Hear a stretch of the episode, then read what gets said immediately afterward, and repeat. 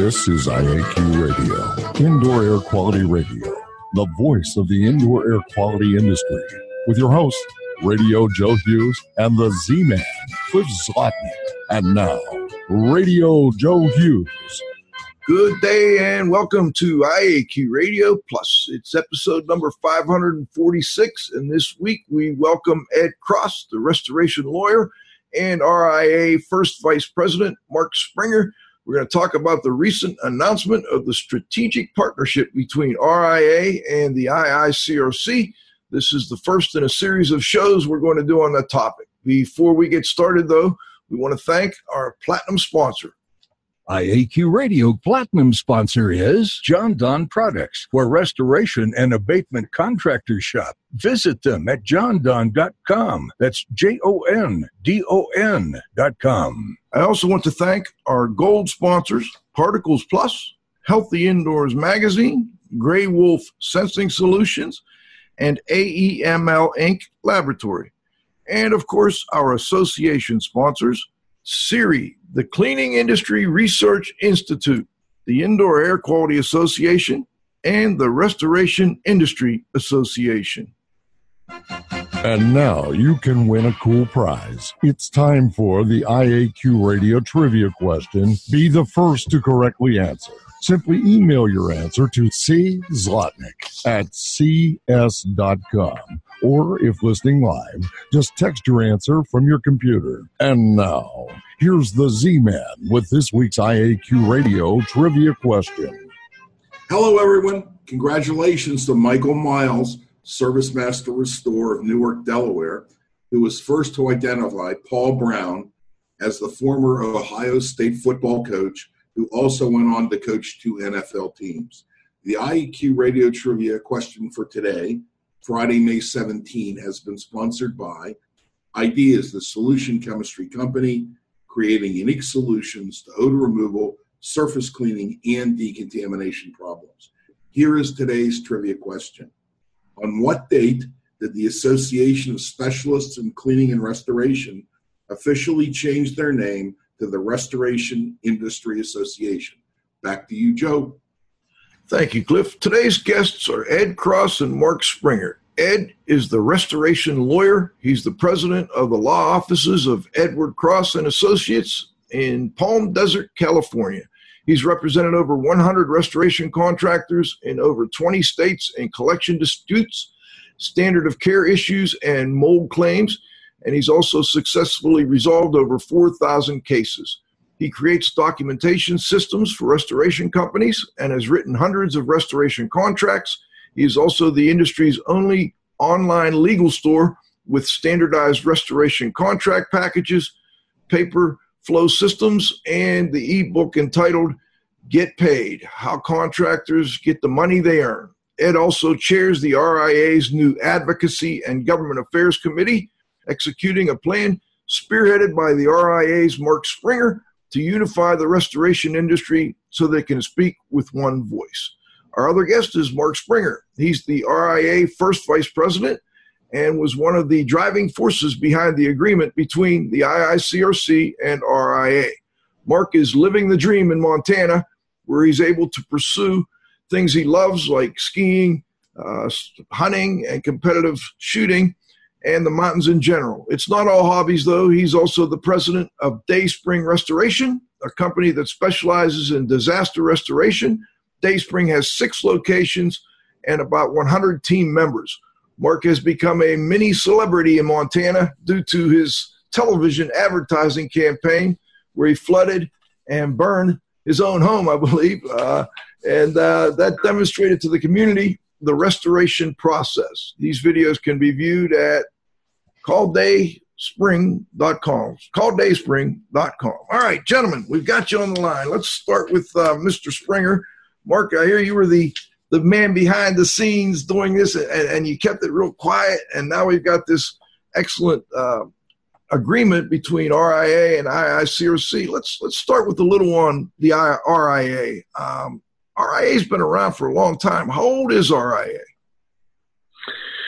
Well, I think the uh, official uh, kind of age of RIA is about 73 years old. I know I'm always uh, reticent to offer too many specifics when I have someone like Mr. Consigli here on the phone who can jump in and correct me at any point. But um, I know we're two years away from having our 75th anniversary, so I, I, I, suppose that puts us at about 73 years. And of course, there's been a number of different iterations and brands that have been used in the marketplace for it. But uh, but RA is definitely a, a long-standing organization. Uh, Joe, I also just want to say thanks for having us today. I uh, it is a, a, great opportunity for us to talk about a lot of this, and I apologize to your viewers that uh, in Montana here, where we uh, technology isn't our strong suit, uh, you you don't have a live video here. So you know, I think supposedly we're going to get the internet here in a couple weeks, uh, so it should be really fun once that happens. good luck with that. the rural broadband is coming your way slowly but surely.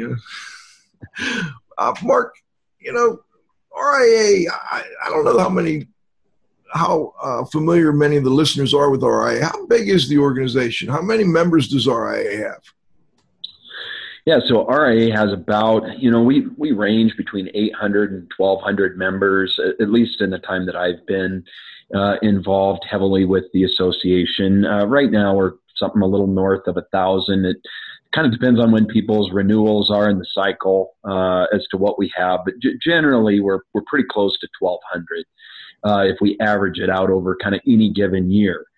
Um, you know, of, of that kind of constituency, mo- most of our members are, are, independent contractors. We do have franchise members uh, as well, uh, but but most of them are, are, are independent contractors and you know, I uh, certainly, I, I, it's our hope, and we we expect that uh, as we unify the industry, which is something we'll hopefully get a lot of opportunity to talk about through this call, uh, we'll see we'll see a lot more than a thousand because we know there's a lot more than a thousand contractors out there right now who need to have their voices heard.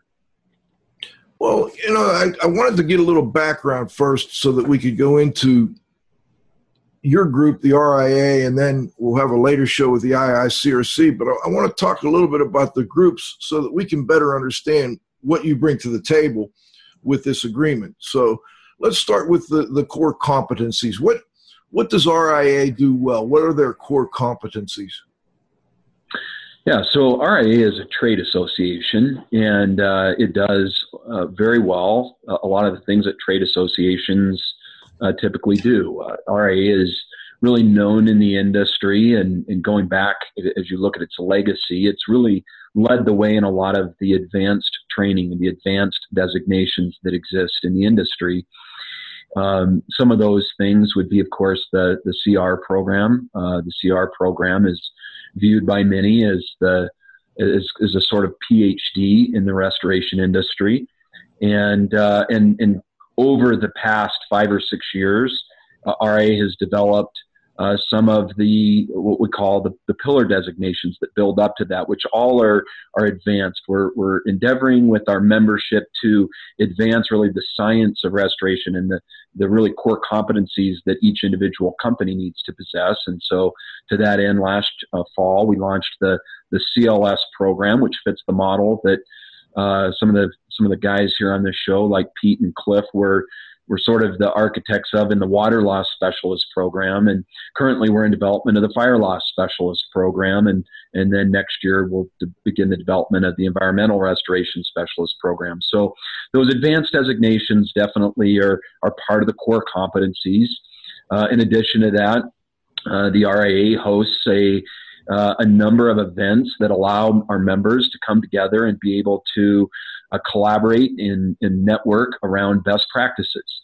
And, and those uh, sort of events typically will have a fall event that's a highly technical event. Those events have been very, very well supported and participated in here in, in the industry. And of course, the, the spring conference that we have, the annual convention, we just came off that one in Phoenix.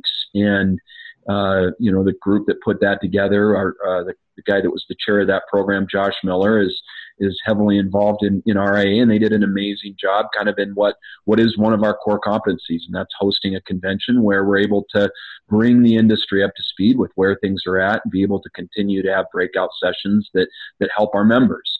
And uh, this year was an excellent example of, of, the continued buzz that I continue to get from people who attended and said, "Man, this is this is the event that you want to attend. You don't have to attend this event. A lot of these events have like mandatory participation or mandatory attendance. Uh, RIA's isn't. Uh, it's the one that people want to go to uh, because the the content is so excellent. So, you know, th- those would be really two of the main things that are kind of central to our current competencies. Um, and, and, and of course, there's other things that associations do, but those those would be the ones that I would identify as really the core competencies. So you, you mentioned four, I think it was four pillars. CLS, is that's the contents loss. Yep. CLS, contents loss specialist is is the one that came on last fall. Okay, and and you've got the water loss specialist, of course, and then the fire side, and and you, you're developing the environmental side a little bit more too, as I understand it. Right. So the environmental one will be, you know, much more comprehensive to the sort of environmental hazards that a restorer encounters as they deal with property restoration. So I think some people, when they think of environmental, they in the restoration context, they just think about mold. Uh, this would go much further than that into the, the, the sort of other environmental hazards we encounter that, you know, for example, now some of the ones that are, are really emerging are things like phenols. We're seeing a lot of problems where uh, restorers are encountering some of those hazards or, or ones that are highly regulated like asbestos and lead. Interesting. Okay, uh, Cliff, let me turn it over to you for a moment here. This is your baby. Uh, RIA, I know, has been one of your uh, one of your favorite topics for many years. Go ahead. Mark, uh, thanks for joining us. Um, how would you define industry maturity? Well, I mean, I think that uh, anyone that looks at any industry, you know, kind of sees these sort of, of trajectory that happens over the course of, of the industry's development. You know, it might start with, you know, an, an industry emerges, and, and I would, you know, think that in our industry, we see, you know, back, uh, you know, there maybe a little before my dad got involved in this industry, there was a lot of people I know like you know, Claude Blackburn and yourself and so forth, Marty King certainly, that, that see the industry that really wasn't even recognized as an industry emerge. And, and that leads kind of to this next growth phase that, uh, that has a lot of people enter the industry and, and jump into it. You see some areas where there's, you know, really high margin work that, that ultimately uh, leads to the maturing of an industry where you see uh, as the maturity happens, you see margins tighten. You see uh, good operators that are able to uh, deal with those tightening margins through solid management and, and operational uh, practices thrive, and you see the, the less efficient uh, operators start to get driven out as, as the industry matures. And I, I think, you know, the last step that, that people see as they look at at uh, various industries is, is sort of an inevitable decline. And I think these things happen over in every different industry over different periods of time. Uh, and certainly some of those things probably overlap. But uh, I think there's there's probably no question that over over especially the last decade we've seen a lot of those kind of maturing factors uh, come to bear on our industry and in our space. You know, before we go on, I, I, I, would like to bring the restoration lawyer in here to say a few words. Uh, Ed, first thing I wanted to, I wonder if you would might might add from your perspective, um, uh, you know, as an attorney that does work with restoration contractors, why are you so involved with RIA? What are the RIA strengths in your mind that that keep you so involved with that organization? Yeah. Well, the RIA is the oldest and largest association in the industry. And it's got so many fantastic people involved and such uh, wide coverage all over the country, and for that matter, uh, internationally. And I've been attending the events now for more than two decades. And, you know, like any association or group, the RIA has had its ups and downs. Uh, but what I see now is uh, fresh new leadership uh, with new exciting ideas on how to approach things to make a real difference for the restorer, not just recycling the same tired old ideas. and and I know for the second half of the show, Ed, we want to talk a little bit about the the advocacy program that I know you've been a big part of here, and I think I don't know that that would be. I know in the past RIA has tried to be an advocate for restoration contractors. I mean, I remember the heat, the whole heat drying thing, and all that. Um, and, and I think that is one of the things you and others would like to see become a, bigger core competency or a, a, bigger strength of RIA. Would that be accurate to say? Well, that's already underway. Okay, that that process is happening now. The RIA has taken very big moves to uh, effect real transformative change uh, for the industry, and it's not just a bunch of uh, good old boys getting together at a convention once a year and slapping each other on the back.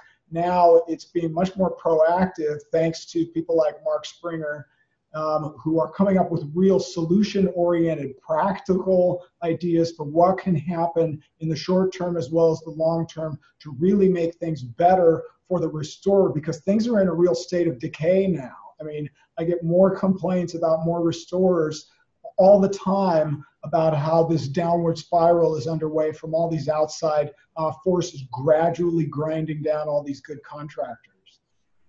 We're going to go into that a little more in, more detail in the second half, but be, before we go there, let's Mark, let's talk a little more about this unification agreement. Um, you know, I I don't think this is the first time that um, there's been attempts to unify the industry. RIA and the IICRC have and at one time RIA was a uh, shareholder in the IICRC, and uh, I think this is maybe a little bigger than than just being a shareholder. But tell us a little bit more about the, the agreement and what you see as as the key parts of the agreement that people listeners should be aware of. Yeah. So what the agreement does, uh, Joe, is it allows the both organizations to be able to function in the areas that they have strength. I mean, you, you asked about, you know, what are RIA's core competencies, or maybe Cliff, I'm sorry, asked the question about what are our core competencies. And, you know, in, in some ways, those may be a, a little bit distinct from what our strengths are. Uh, in some ways, and, and Ed already alluded to some of these things, I think, you know, RIA right now, one of our strengths is, I'll, I'll mention a couple of them, and then that will, will kind of lead into, you know, what this agreement's all about. But I think one of the things is that uh, RIA has been now over the past four years now, uh, since uh, really the summer of 2015, uh, it's been driven rather than by you know just the whim of of maybe a person on the board or one person on the once maybe group of people on the board. Uh, it's been driven by a strategic plan that is revised and updated uh, that keeps us focused on the sort of things that we can make the biggest difference in. And when we developed that, we identified a couple of areas that we knew we really needed to stay focused on. We needed to not get distracted from them. Often associations, this is the challenge, is that they, they change all the time and they can't stick with anything uh, that really matters. And one of the things that we identified all the way back in May of 2015, and this is really the genesis of a lot of these things, is we identified in the five strategic goals that we had. One is member advocacy. And we specifically identified that we want to proactively identify and act on issues affecting the livelihood of our members. And, and, and I really think for RIA, in addition to some of the, you know, maybe more diverse and, and maybe some newer, fresher leadership in there, you know, leadership that's new and fresh, that's not focused on a strategic goal might not be a good thing necessarily.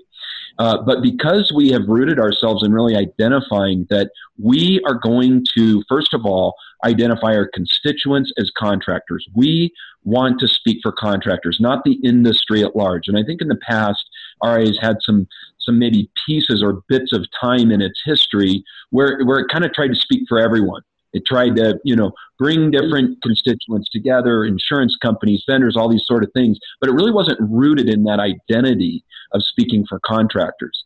And I can hmm. say that now that, that's where RIA is completely and firmly fixed within that strategic plan. And as we did that, really some of the things that, that led to this th- this agreement was a couple people from ICRC and a couple people from RIA really looking at it and saying, okay, there's some things that RIA does really, really well. We, we kind of use this term lanes. We talk about what lanes should RIA be in, and then for ICRC, what lanes should I, ICRC be in? And, you know, as we had these discussions, one of the guys that, you know, we, we worked with that um, maybe you'll get a chance to talk to later was Craig Kersemeier.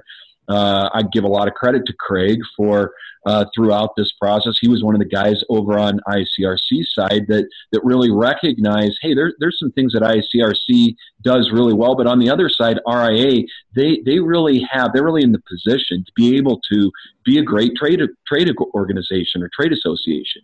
Mm-hmm. And, and as we kind of identified those areas, and, and really they are for ICRC certification and standards, and then for RIA, it's education, which is very distinct from certification, but education, especially advanced education.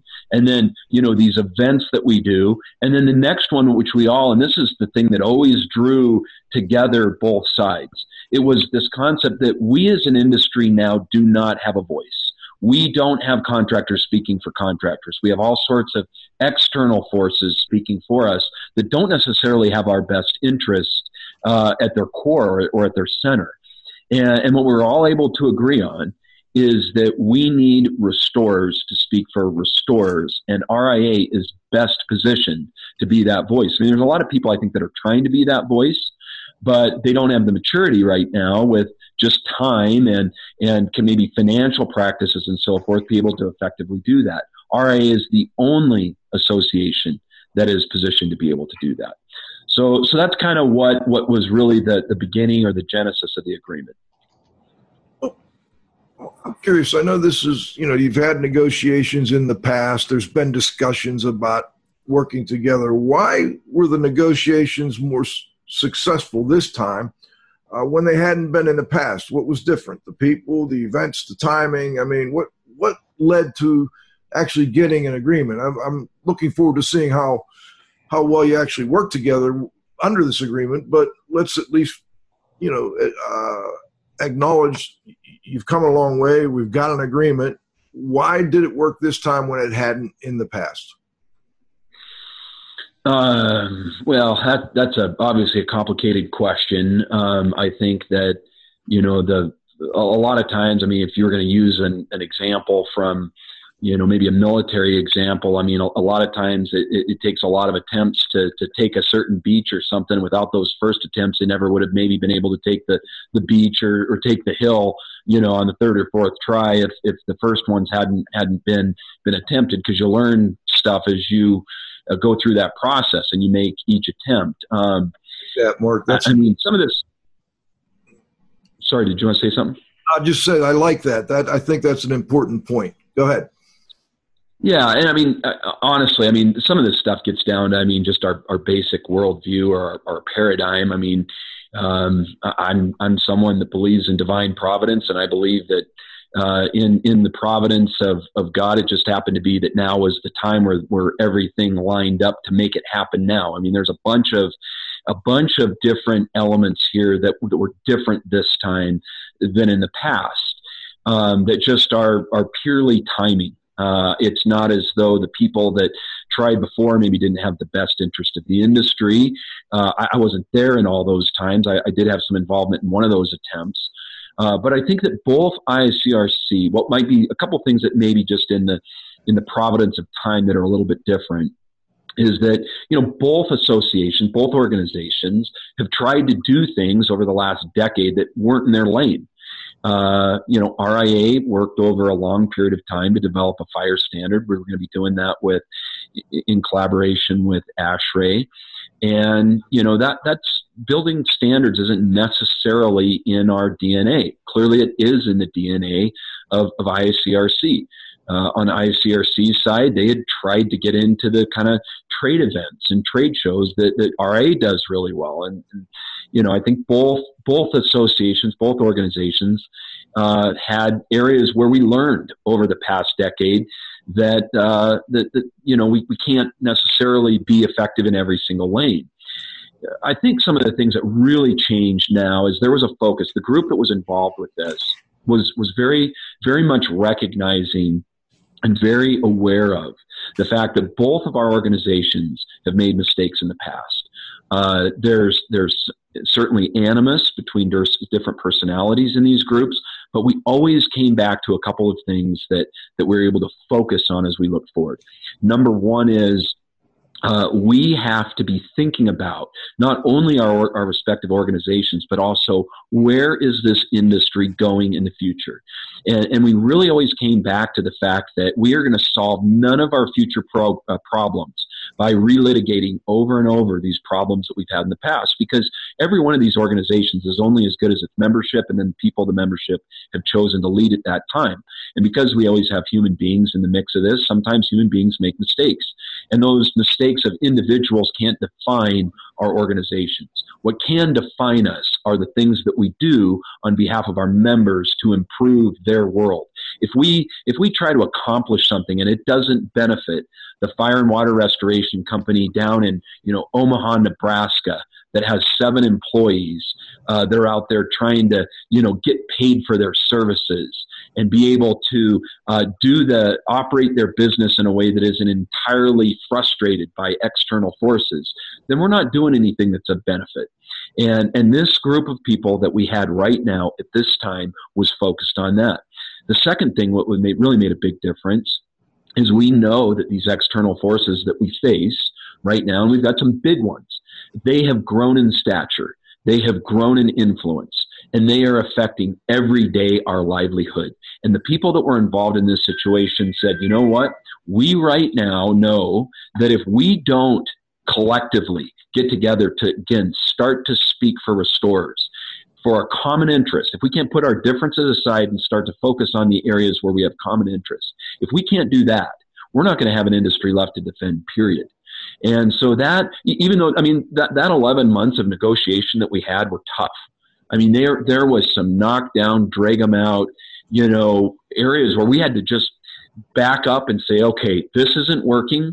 What other creative ways could we get to the same endpoint, the same goal that we all want to get to? And and it took a, took people being able to say, hey, I'm willing to take these areas, I'm willing to take my bias, I'm willing to take my prejudice, move it back a bit here, and look at how do we maybe solve this a little differently? How do we find something that works for everyone and get to the point that it uh, that it will benefit the industry as a whole? And and that really has always been my goal as I've been involved with RIA. My goal has always been, and, and the other people that I work with on the other side, you know, uh, guys like Craig Kersemeier and Pete Duncanson and and so forth is hey we want to leave this better than we found it if we do that it doesn't matter who gets credit or whatever else as we go through this we just want to leave it better in good conscience leave it better uh, then we found it. And and one last thing too, and, and I'm sorry for the long-winded answer here, but I think a lot of the elements are important here, is that this in the previous attempts to to accomplish something like this, uh, you know, there's been kind of these sort of you know memorandum of understanding agreements that that ultimately maybe don't have a lot of enforceability. As we went through this process, we agreed we need to have a contract between both organizations and, and, and we ended up with an eight page contract that has very specific details, very specific deliverables, very specific timelines, and, and, and that holds both organizations accountable to not just having platitudes that, that we say, oh, this, this might be better for the industry, but actually to accomplishing something.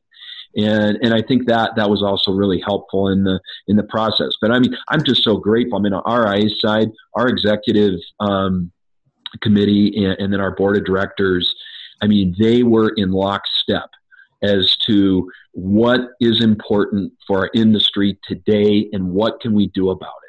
And, uh, and, and internally, you know, we didn't have a lot of battles on our board. Th- those things can really torpedo these things. Uh, our board at this particular time uh, was ready to start seeing positive change for restores, and and that's uh, you know a testament to the timing that we have right now. You know, we're getting close to halftime here. Before we go there, I want to just give Ed a chance to chime in here. Ed, uh, anything you'd like to add to what Mark just said there? Well, he did an outstanding job. excuse me, explaining it, and an outstanding job uh, with the article "Our Greatest Need," which kind of served as the blueprint for this.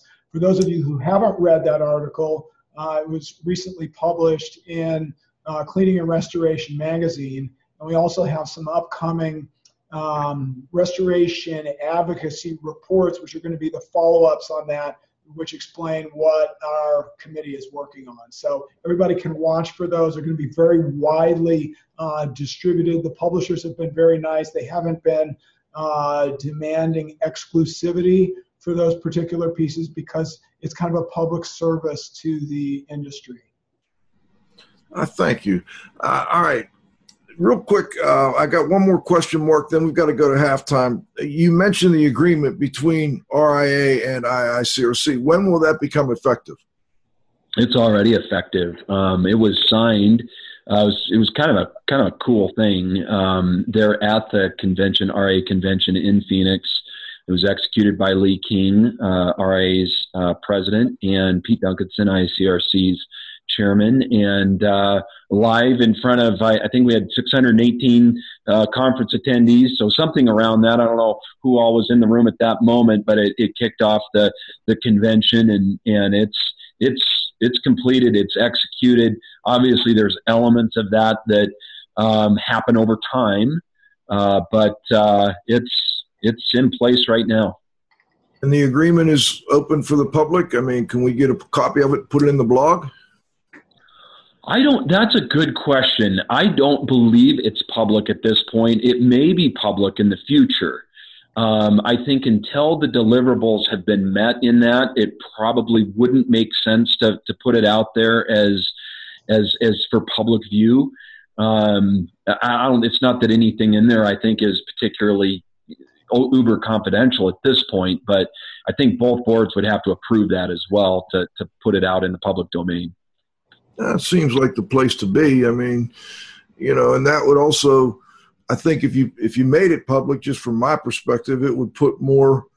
I don't want to say pressure, but more uh, more emphasis or more more weight behind what each group is supposed to do. If they said they were going to do it, then groups like IAQ Radio could follow up and uh, follow along and make sure it's happening. But uh, just a thought on my on my end. Cliff, anything you'd like to add before halftime?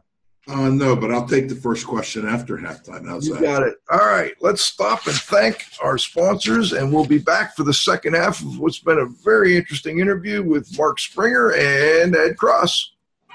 IAQ Radio Platinum sponsor is Jon-Don Products, where restoration and abatement contractors shop. Visit them at jondon.com. That's J O N D O N.com. Gold sponsors are Particles Plus engineers and manufacturers of feature rich particle counters and air quality monitoring instrumentation. Learn more at particlesplus.com. Count on us. Healthy Indoors Magazine, a free online digital magazine for industry professionals and consumers. Subscriptions available at healthyindoors.com and AEML Laboratories. Free FedEx shipping, great pricing, same day results, and never a rush fee. Learn more at AEMLinc.com.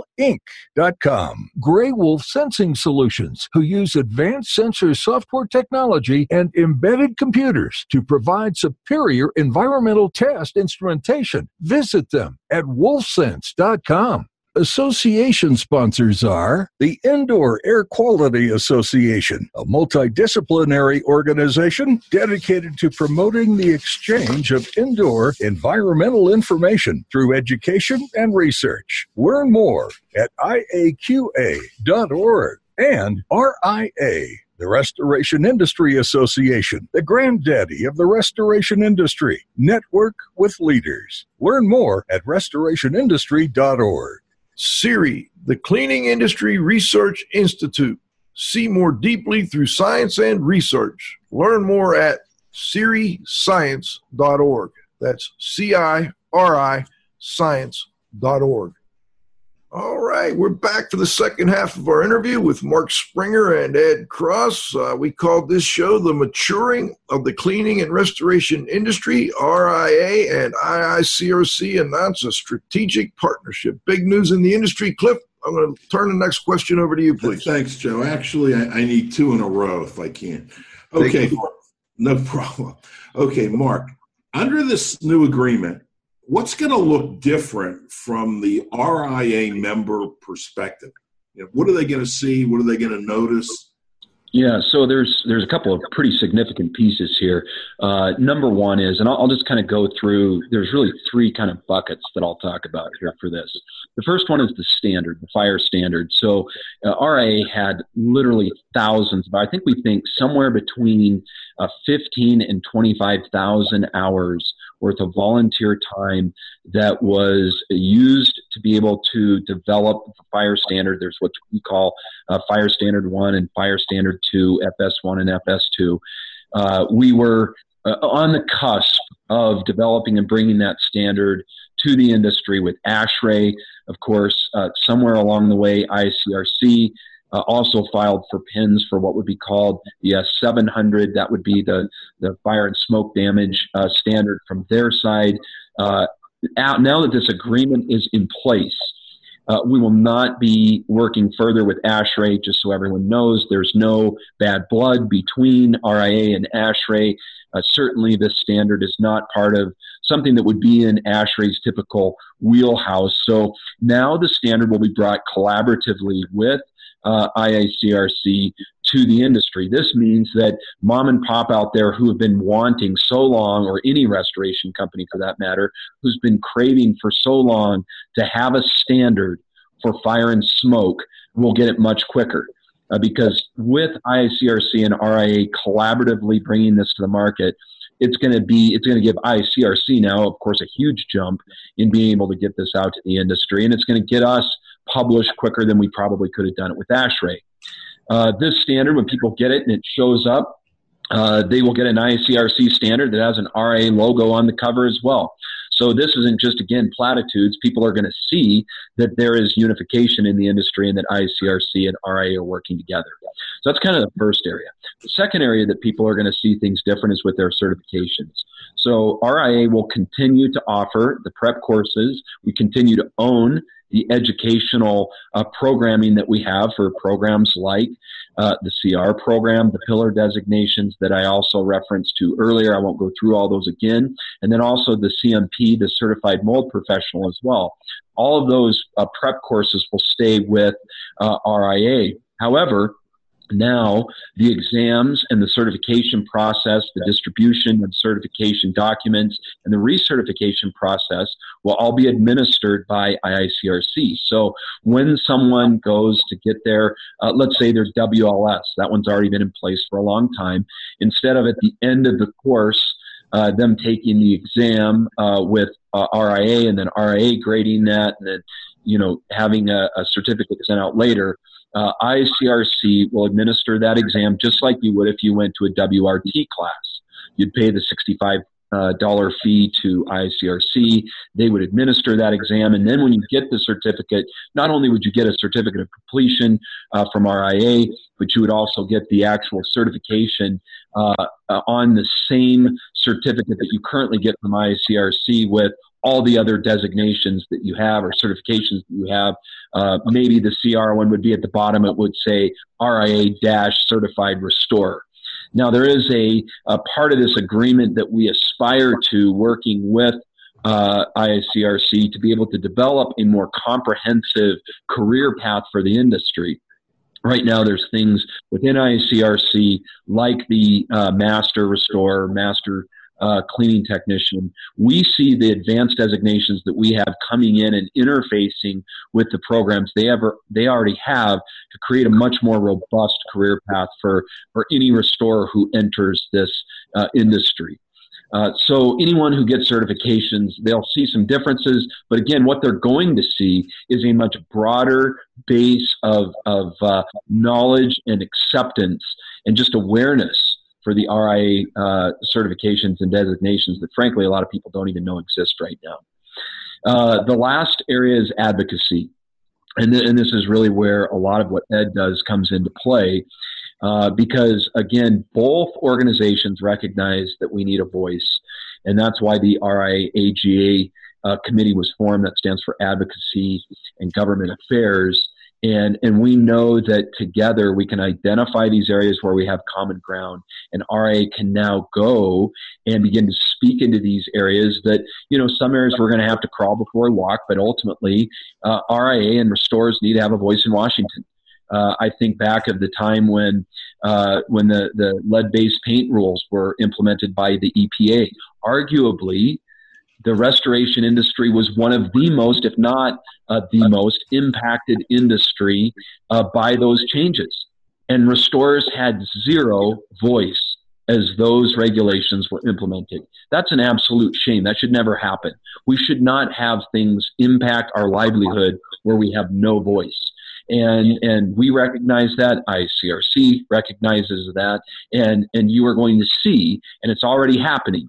And anyone who came to the convention in in Phoenix saw this. There's already a lot happening as restorers start to step up and made their voice heard. Cliff? Good. Well I'll tell you what. I just want to mention real quick um, ASHRAE and, and IAQA that that fire standards started out with IAQA, who was a part of ASHRAE. Um, so I just want to mention them and, and their hard work on on helping get that together too. Um, Cliff, go ahead. All right. Well, let, us kind of switch over to Brother Ed there for a minute. Somebody said you had a smiling face. That was one of the comments. Looking good, man. wow. I'm just happy to be here. All right. Okay. All right. Um, Ed, what's advocacy? Well, you know, at, at its core, advocacy is essentially uh, public support for a particular cause. And Mark did an excellent job of uh, explaining uh, the need for that and the steps uh, RIA has started to put that in place. And I think this would be a good time uh, to mention exactly what the mission and the vision of the AGA committee is. So, what we did at the outset to stay organized, to stay focused on tasks so we don't get distracted, was to develop a vision statement which outlines our ultimate goal, where we hope to end up, and a mission statement, which is the steps that we uh, intend to take right now in order to accomplish that ultimate goal. The vision statement of the AGA is that it seeks to unite the restoration industry and become the leading voice advocating for the best interests of restoration contractors, but in the spirit of a fair and equitable claims resolution process. And that last part is important because the function of the AGA is not just to put more money into the pockets of contractors just so we can charge more. The fact of the matter is, these problems affect insurers, they affect insureds, they affect the economy, and um, there's a downward spiral. If the best and brightest restoration contractors are leaving certain markets, not wanting to be involved in uh, certain vendor programs, there's a lot of different problems where the the consumer can actually suffer because of that. So the mission statement of the AGA, which is the, the steps we have implemented right now to accomplish our vision is that it, it will develop and implement specific strategies to help create and maintain a fair and level playing field, both financially and legally, for restoration contractors by advocating for their interests, but while working collaboratively with stakeholders involved in the restoration process. We are not here to wage war on Xactimate or um, third party uh, consultants or TPAs, but we have some serious problems with each of those groups that have to be addressed, and we will find some common ground and get some of these problems resolved for everybody's benefit. Thanks. Joe? It, it sounds, sounds like uh, two of your areas of focus will be the, the TPA issue, maybe Xactimate. Are there other areas of focus you'd like to mention? Well, yeah, there's there's a lot of different things we're going to be looking at, and at the outset, I want to mention that right now we are in the information uh, collection phase of this, and I hope that everybody who's listening today will think about what their uh, biggest challenges are, the points where they think uh, the contractor doesn't get a fair shake because we're collecting and prioritizing all those ideas. Please share those with me. Send me an email to edcross at edcross.com. We're collecting that. The committee's going to meet and we're going to do a triage. We're going to figure out okay, as a committee, what are we going to look at first? And, uh, you know, really what are the priorities? So, uh, as a long term goal, we hope this will ultimately lead to uh, the engagement of lobbyists. So we actually have humans who are going to show up at legislatures and speak on behalf of restoration contractors. Uh, but we also um, are going to have one or more advocates that, that go out once the, the committee has collected and prioritized the ideas, decided what the positions are, uh, and we're going to be issuing actual position statements. So a restorer out in the field can say, hey, this is the official position of our, our industry. This is what the association has decided, whether it's a standard of care or not is another subject, but this is going to give some important talking points to these restorers because the problem is a lot of them, particularly in the smaller companies, they just don't have the information available to defend themselves when they're getting overpowered by a building consultant or an adjuster or a TPA or something like that. So there's going to be position papers. We are hopefully going to have uh, lobbyists out there arguing for better legislation on our behalf and actually have uh, an industry advocate that goes out and, and delivers these decisions and positions that the committee has come up with. Ed, I've go ahead, Cliff. Ed, who's on the committee? We have an amazing group of uh, people on the committee, and I, am really excited about this committee because of the breadth of their experience. It's absolutely unparalleled. And the great thing about it is each of these people um, brings some very unique characteristics and uh, and qualities to the table. And a lot of them have not been super active uh, with the RIA, and that's part of our agenda to bring in some uh, some fresh voices. So uh, we have Todd Benson on the committee, and Todd Benson uh, operates the biggest office of the biggest restoration company in the world. But a lot of the listeners may not know him. Todd has been in the business for his whole adult life, multiple decades. Uh, he has a company called Oakwood Construction, which is in Orange County, California, which was acquired uh, a bunch of years ago by Belfor and is the number one top producing uh, Belfor office across the country. Another unique thing, in addition to being such a top performer, is that Todd Benson is also a licensed attorney. So he has uh, he has an absolutely uh, unique perspective that he can bring. We have uh, Stephen Anderson of Anderson Group International on our committee. He has a, a bachelor's of science degree in uh, business administration. He has lots of different certifications ASD, WRT, AMRT. He's the president of Anderson Group International, which is a phenomenally successful premier disaster recovery business with offices in three different states. He's a former DKI member. And what really amazes me about Stephen, unlike anybody I've known in over 30 plus years in the construction business, he holds contractor's licenses in 34 different states. Hmm. Um, also on our committee is, uh, is Will Aiken. Uh, Will is unique uh, to our committee because he's a former catastrophe adjuster.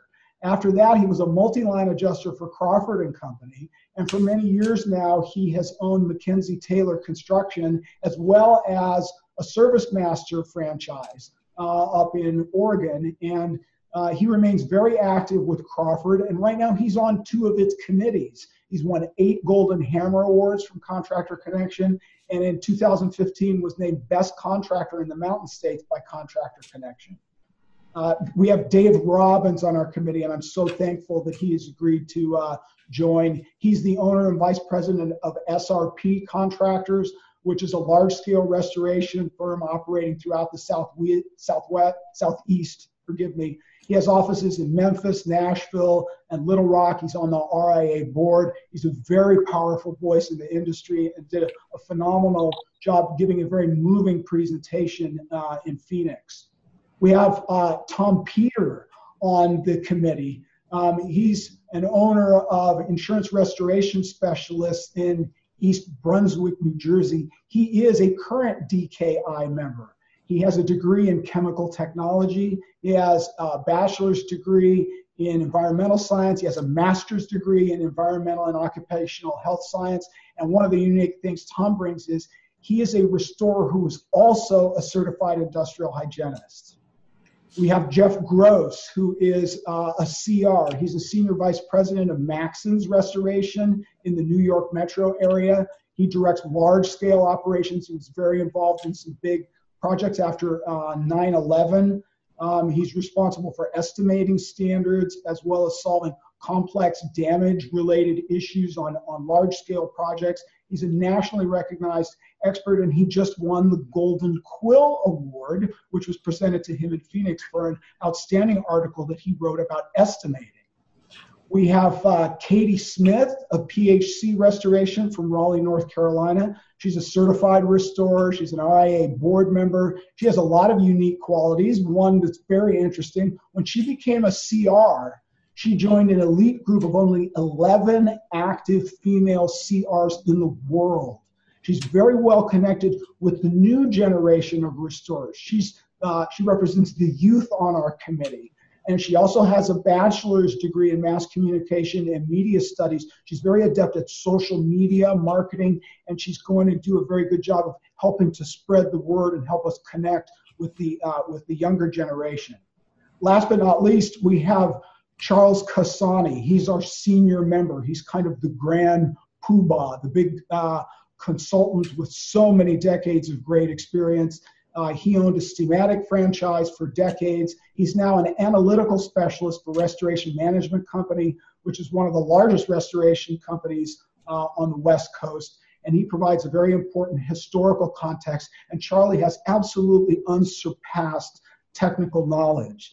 Now, it's really important to point out throughout the process that Mark Springer has been incredibly generous with his time and stays very, very actively uh, involved in this process. He's he's watching over what we're doing, helping to make sure uh, we stay on task, and providing a lot of uh, great input. So I hope everyone will see this is not the same people with the same old tired ideas. This is a new, fresh approach, and I am very excited about it. I think it's going to be very effective.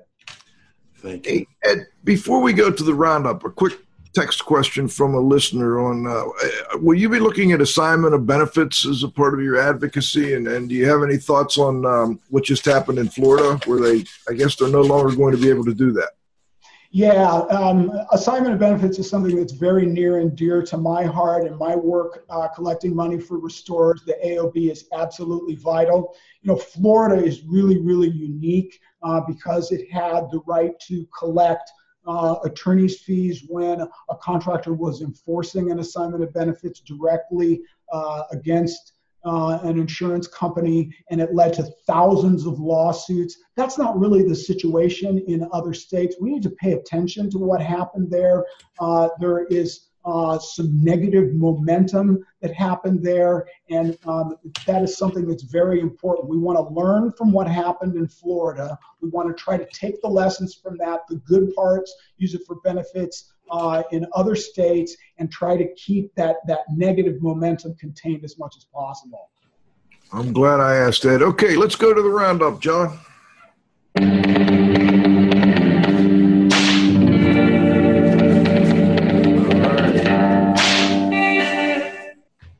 Right, Pete, I got to bring you in here. Uh, I know you've been listening carefully, and I know you were uh, very you were instrumental in helping pull this show together. And, Cliff and I appreciate that. I just wanted to ask if you have any thoughts, comments, or questions for our guests.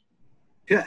Well, first of all, uh, great job, Mark and Ed. Of course, Ed, you'll you'll have a chance, you know, uh, in the next month or so to really give the full full-on deal with the AGA as, as that thing gets rolling after uh, the counterparts I IICRC weigh in. I'm looking forward looking forward to that show.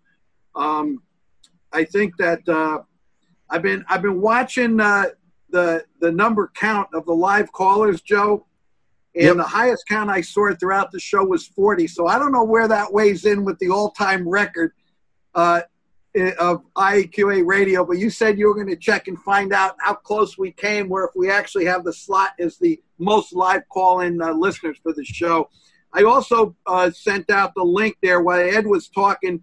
Anyone that's uh, on that's already signed in by the Zoom and not on a phone, you'll see the link I posted there to everyone, which uh, is the direct landing page to the AGA.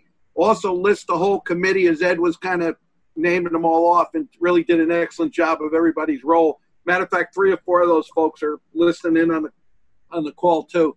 Um, you know, I don't really have much to add. I, I just think that, uh, you know, personally speaking, and we put that little quote up, up on the website. I'm so happy to see the industry come together and put a lot of the political BS behind it. You know, like Mark said, divine providence or not, you know, maybe it was just the right people, the right time, and it all came together. Um, I think, uh, you know, the counterparts to Lee and Mark, you know, the uh, uh, Pete Duncanson and Craig Kersemeier and Mark recognized them. I think, um, you know, worked hard with, with the, with the IICRC people to make this thing happen. And I, I think the future is bright. Um, I love the idea of, uh, you know, a lot of the next generation stepping up and getting involved in all the activities, uh, you know, that the both organizations have to, you know, assume the next leadership role. Uh, next year's convention, I don't know if this was mentioned, but next year's RIA convention in April, the dates have been set in New Orleans. Going to be co-located with DKI, who's really the most long-term and longest, you know, large member base of our association. And um, I think I heard that the IICRC is also going to be scheduling their, uh, you know, their uh, biannual meetings there. So I, I think it's going to be really a big show, great, a great convention, and leading up to the 20, 2021, of course, which will be our 75th diamond anniversary. So, um, you know, I'm just keep my fingers crossed. That's all going to come together, and we're just going to be one big snowball rolling down a hill. It's going to create an avalanche in a really good way, and um, uh, you know, that's really it. Um, I I hope that the listeners will start to kind of get on the storyline and follow the four parts, because you know when we kind of plan the show we wanted to start with the nuts and bolts that Mark did and uh, whet the appetite for the AGA. And then, of course, the IICRC folks will weigh in with their unique perspective. And then Ed, Ed will have his day in, in, in the sunshine, hopefully just the first of many. And then hopefully uh, after Labor Day sometime, once the summer's over and back to school and back to work, that the two signatories, uh, Lee King and Pete Duncanson, can do a special show to to give everybody an update on how things are going. I know there's some stuff planned in the fall uh, to do some programs at the Global Resource Center. And, uh, you know, I think the momentum will start to build.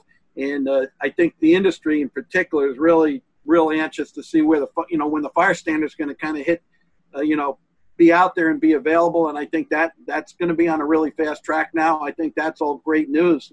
So, uh, you know, um, good luck to everybody. And, you know, old dogs like me and Cliff, we'll be there when you need us. Well, and I know you and Cliff both have advocated for unification of the uh, restoration side of the industry, and um, I think this is wonderful news. I, I hope everything continues along this path. And Cliff, I want to make sure you get a chance to weigh in here. Any thoughts or final questions for our guests? Well, the thing is, uh, they got an old dog on their committee, Charlie Casani. He'll look out. Can I jump in? One last very important point. Absolutely. We really, really hope that everyone will log on to the RIA website. It's restorationindustry.org.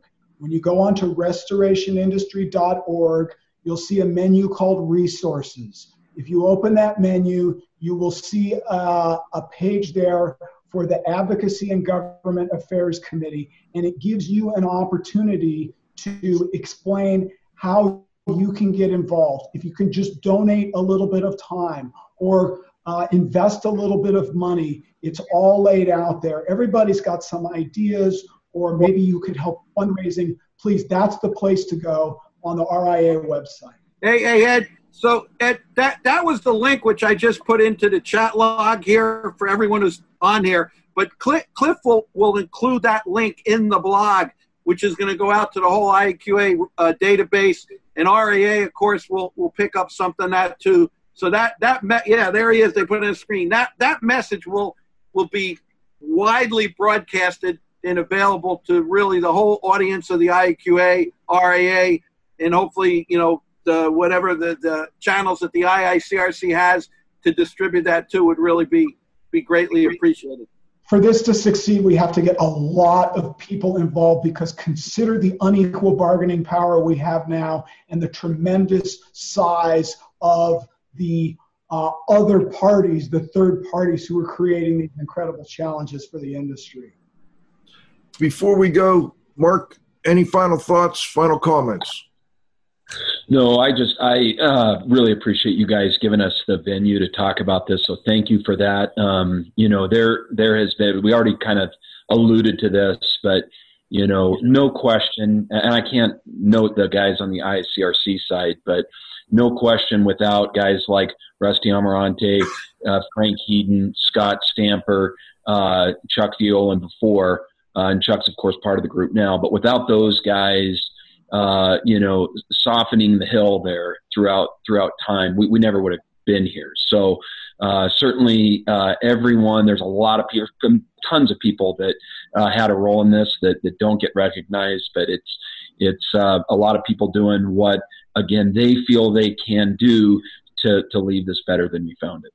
Hey, Mark, I'm going to save your butt in this one. Don't forget Sam Bergman. You left him off the lawn. Oh, I did leave out Sam Bergman. Yes, thank you. I owe you now, Pete. Yeah, Bergman, Sam Bergman. I knew I'd leave. I tell you, I know I'd leave someone out. And Sam well, was instrumental got, in uh, one of the last times.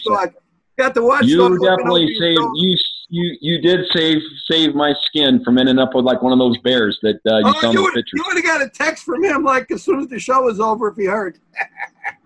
Well done. And Ed, that was totally unintentional. I know. Ed, here we go. Final thoughts from you, Ed. I just want to thank you guys. I want to thank the members of the committee and um, Joe and um, Cliff. You always do such a great job, and Pete, you provide so much uh, indispensable information to us. And uh, thank you for everybody who showed up in Phoenix, and thank you to those of you who are going to get on the RIA website now and uh, explain how you can uh, participate in this. We are funding a movement here, uh, but we have to band together. Well said. Ed Cross, Mark Springer, thank you, gentlemen. Great job today. Excellent show. My co host, the Z Man, Cliff Zlotnik. At the controls, John, you got to have faith. The restoration industry's global watchdog, Pete Consigli. This is Radio Joe Hughes saying thanks to all of you and, of course, to our growing group of loyal listeners. We'll be back next Friday at noon with the next episode of IAQ Radio Plus. Thank you. For IAQ Radio, I'm Spike Rio saying thanks for listening.